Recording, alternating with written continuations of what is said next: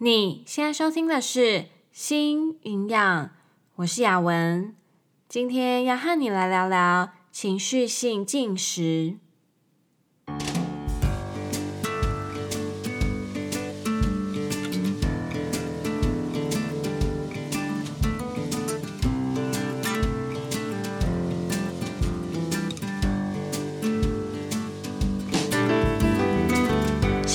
这个频道是为了要传达营养理念和讯息，而不是提供任何医疗相关的诊疗。如果需要医疗诊断和治疗，请咨询营养师、医师或是合适的医护人员。情绪性进食真的是恶魔吗？情绪性进食就是暴食的开始吗？今天要带你来了解什么是情绪性进食，造成情绪性进食的原因是什么，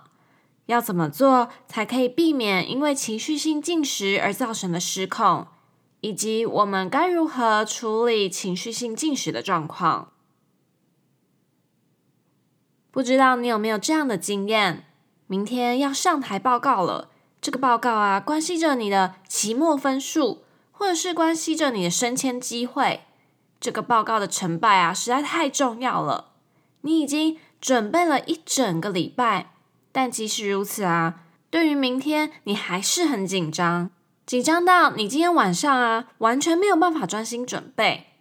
回过神来的时候呢，你发现自己手上拿着一包洋芋片，而且包装内的洋芋片呢，似乎已经在刚刚的五分钟里面，不知不觉的都吃完了。某个周末，因为下雨天又湿又冷的，你待在家里没有出门。早上懒洋洋的起床，准备了早午餐，吃完了以后，滑个手机，看个影片。没有计划的一天啊，你在家里闲得很慌，没事就走到厨房去东摸摸西看看，看看家里面有没有什么点心可以吃。在冰箱里看到切好的水果，你很开心的吃了一些。吃完以后觉得有点开胃，又在柜子里面发现了你很喜欢的手工饼干。你倒了一杯牛奶，吃了一顿下午茶，才吃完没有多久，就到了晚餐时间。于是乎，你又下楼买了晚餐吃。又或是某天，你和你的好朋友吵架了，虽然只是一个误会，但他不相信你的解释，你又生气又难过。没有办法宣泄的情绪，让你决定用不吃东西来惩罚自己。刚刚所说的这些情况啊，都是情绪性进食 （emotional eating） 的例子。从这些例子，你应该可以大概的看得出来，情绪性进食 （emotional eating） 呢，就是我们呢、啊、会想要用食物来代谢或者是管理情绪。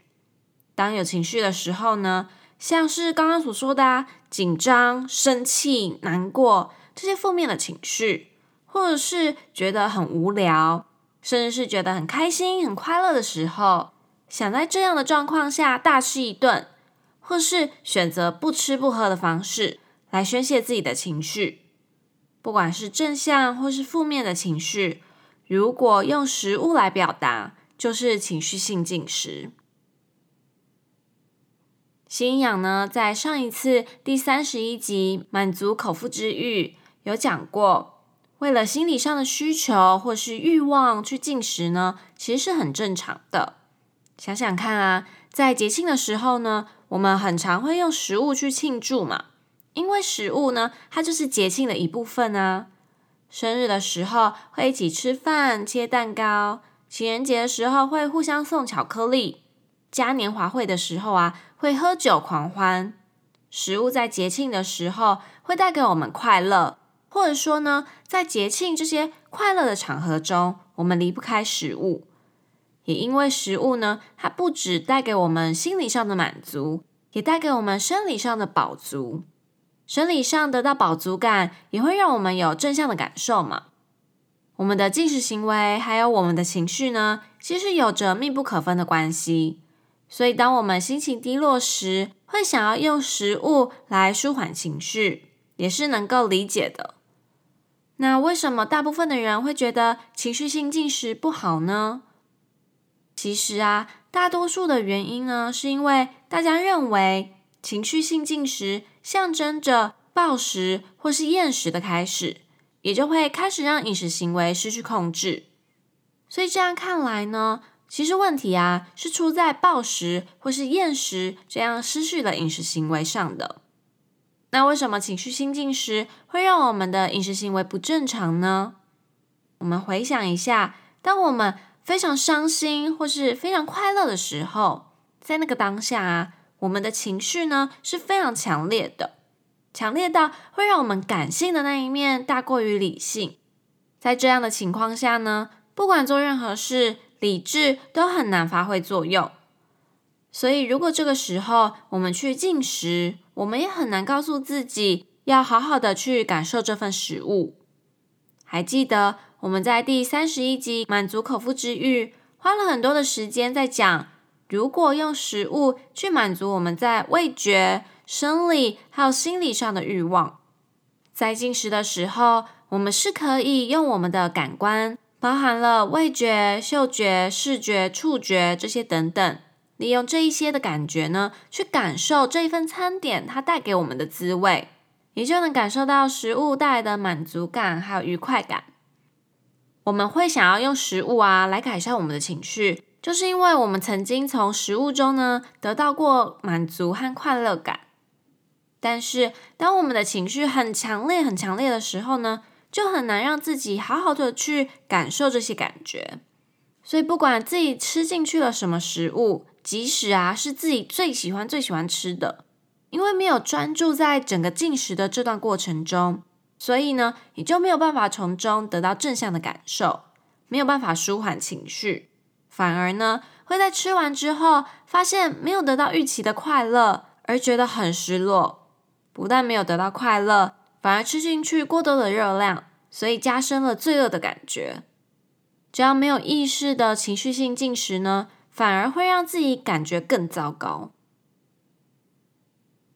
其实情绪性进食是很正常的行为，而且呢，也是真的能够带给我们正向的感受。但这个前提是啊，我们要能够专心的去品尝这一份餐点，去体验整个进食的过程，让我们的感官、生理还有心理去感受食物呢，它带给我们的满足还有快乐感。那样才真的能够舒缓或是改善我们的负面情绪。进食可以是舒缓情绪的一种方式，但它不是唯一。我觉得很重要的一点是，当你今天情绪不稳的时候，不管是好还是不好的情绪，或是只是觉得无聊，这时候你如果想要去吃东西，你就要问问自己啊，你吃完以后呢，心情真的会比较好吗？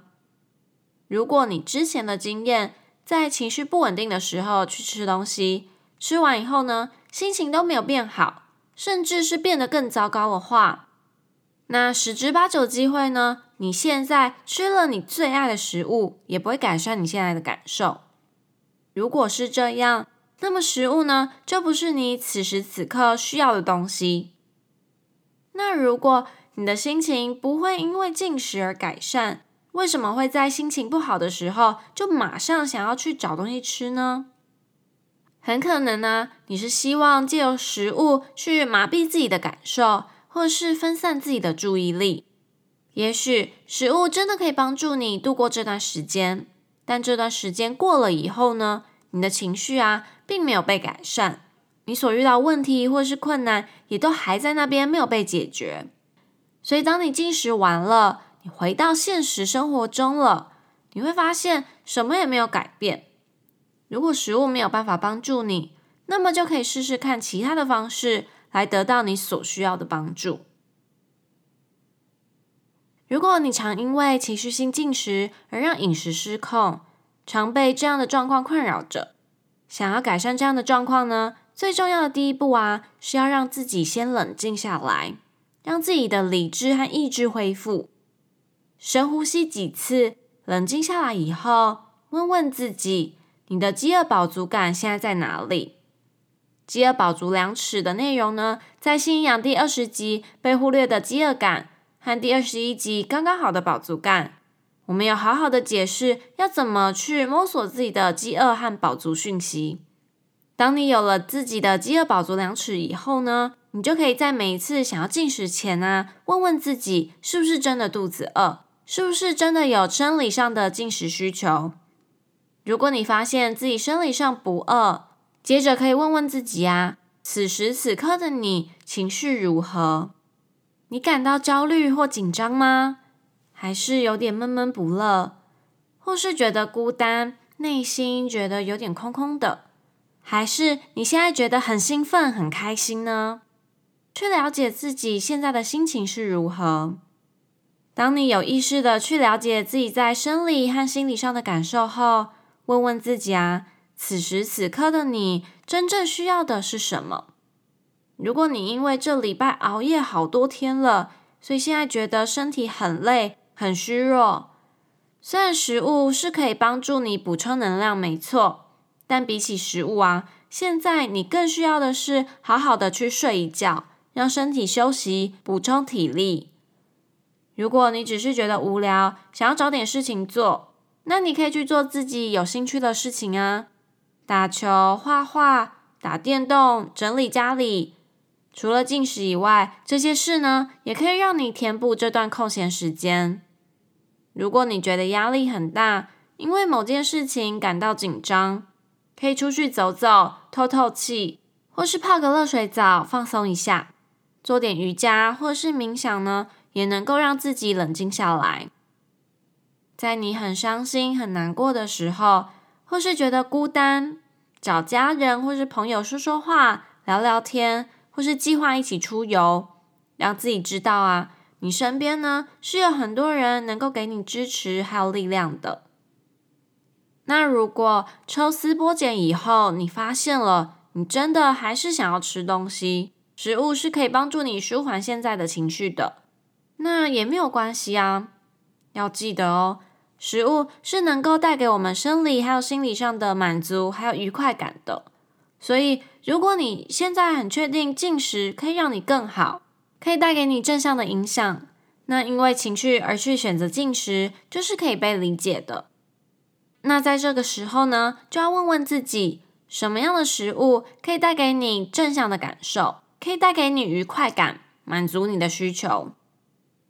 可以利用我们在第三十一集《满足口腹之欲》所讲到的满足感，分别从感官、生理和心理的欲望还有需求中，去找找什么样的食物是现在可以满足这些欲望和需求的。如果还没有听过这一集的内容，一定要记得回去听听看，里面有提到很多细节，可以帮助我们去寻找适合的食物。除了满足感以外，也不要忘记利用饥饿和饱足的讯息，帮助自己得到刚刚好的饱足感。不然，即使你找到了你需要的食物，如果吃到过饱了，超过身体能够承受的负担了，那这样呢，也没有办法让你感受到美好的感觉。有关于饥饿饱足量尺的内容呢，都在信仰第二十集被忽略的饥饿感和第二十一集刚刚好的饱足感。在这里呢，也要再提醒你一次，如果还没有找到自己的饥饿饱足和满足的讯息，也不要灰心哦。找回这些声音本来呢，就会需要一些时间的，多多的去练习，一定会有一天你能够找回他们的。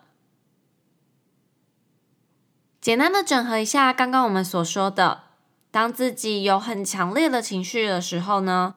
先大口的深呼吸，让自己冷静下来，找回理智，然后问问自己现在的生理饥饿饱足感如何，再问问自己心理上的情绪是什么，接着呢，想想此时此刻的自己需要的是什么，是食物吗？还是其他能够帮助自己放松、休息、找回温暖的方式。如果是食物的话，利用满足感、饥饿感、饱足感，帮助你找回能够让你舒缓情绪的饮食方式。而在进食的过程中呢，也要专注的去品尝这一份食物它所带给你的各种感受，好好的去体验这一个过程。利用这些技巧啊。可以帮助我们不让情绪性进食失去控制。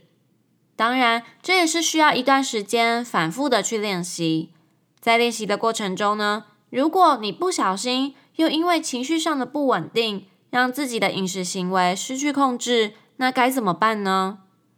这其实是很有可能发生的嘛。以前的你对于这样的状况，是不是会马上去责备自己，觉得自己不应该这样，吃完以后觉得罪恶感很重，让自己更不开心呢？其实啊，与其这样怪罪自己，不如把时间还有精力专注在了解自己为什么会发生这样的状况。不要带有批判的想法，而是带着好奇心去回想自己这一次的失控是发生了什么事，造成失控的原因是什么？可能是在情绪很强烈的当下呢，没有办法好好的让自己先冷静下来思考，或是没有找到能舒缓这一次情绪的方式。去找找这一次失控的原因有哪些，哪部分可以更好，然后从这一次的经验去学习还有改进。还记得我们在第二十九集从爱自己开始有讲到 self care 和 self compassion 吗？这其实呢就是实践 self compassion 自我疼惜的方式，不要用很严厉的声音去责怪自己。反而呢，是要用比较温和的心态去和自己对话，帮助自己了解自己。发生任何事情的时候，一味的去责备自己的帮助呢，并不大。既然都已经发生了，已经改变不了这个事实了嘛。现在可以做的，就是好好的从这一次的经验中去学习，利用这个经验去避免同样的状况再次发生。如果你发现自己还不知道怎么样才能够让自己的情绪得到舒缓，那就要多花点时间去找找看你的 self care 自我照顾的方式。当你的身心里有需求的时候，什么样的事情能够满足这样的需求呢？回去听听第二十九集从爱自己开始的节目内容，再多多的去了解 self care 和 self compassion 吧。自我照顾和自我疼惜呢，是能够让我们和饮食建立良好关系的重要角色哦。今天花了很多的时间解释情绪性进食 （emotional eating）。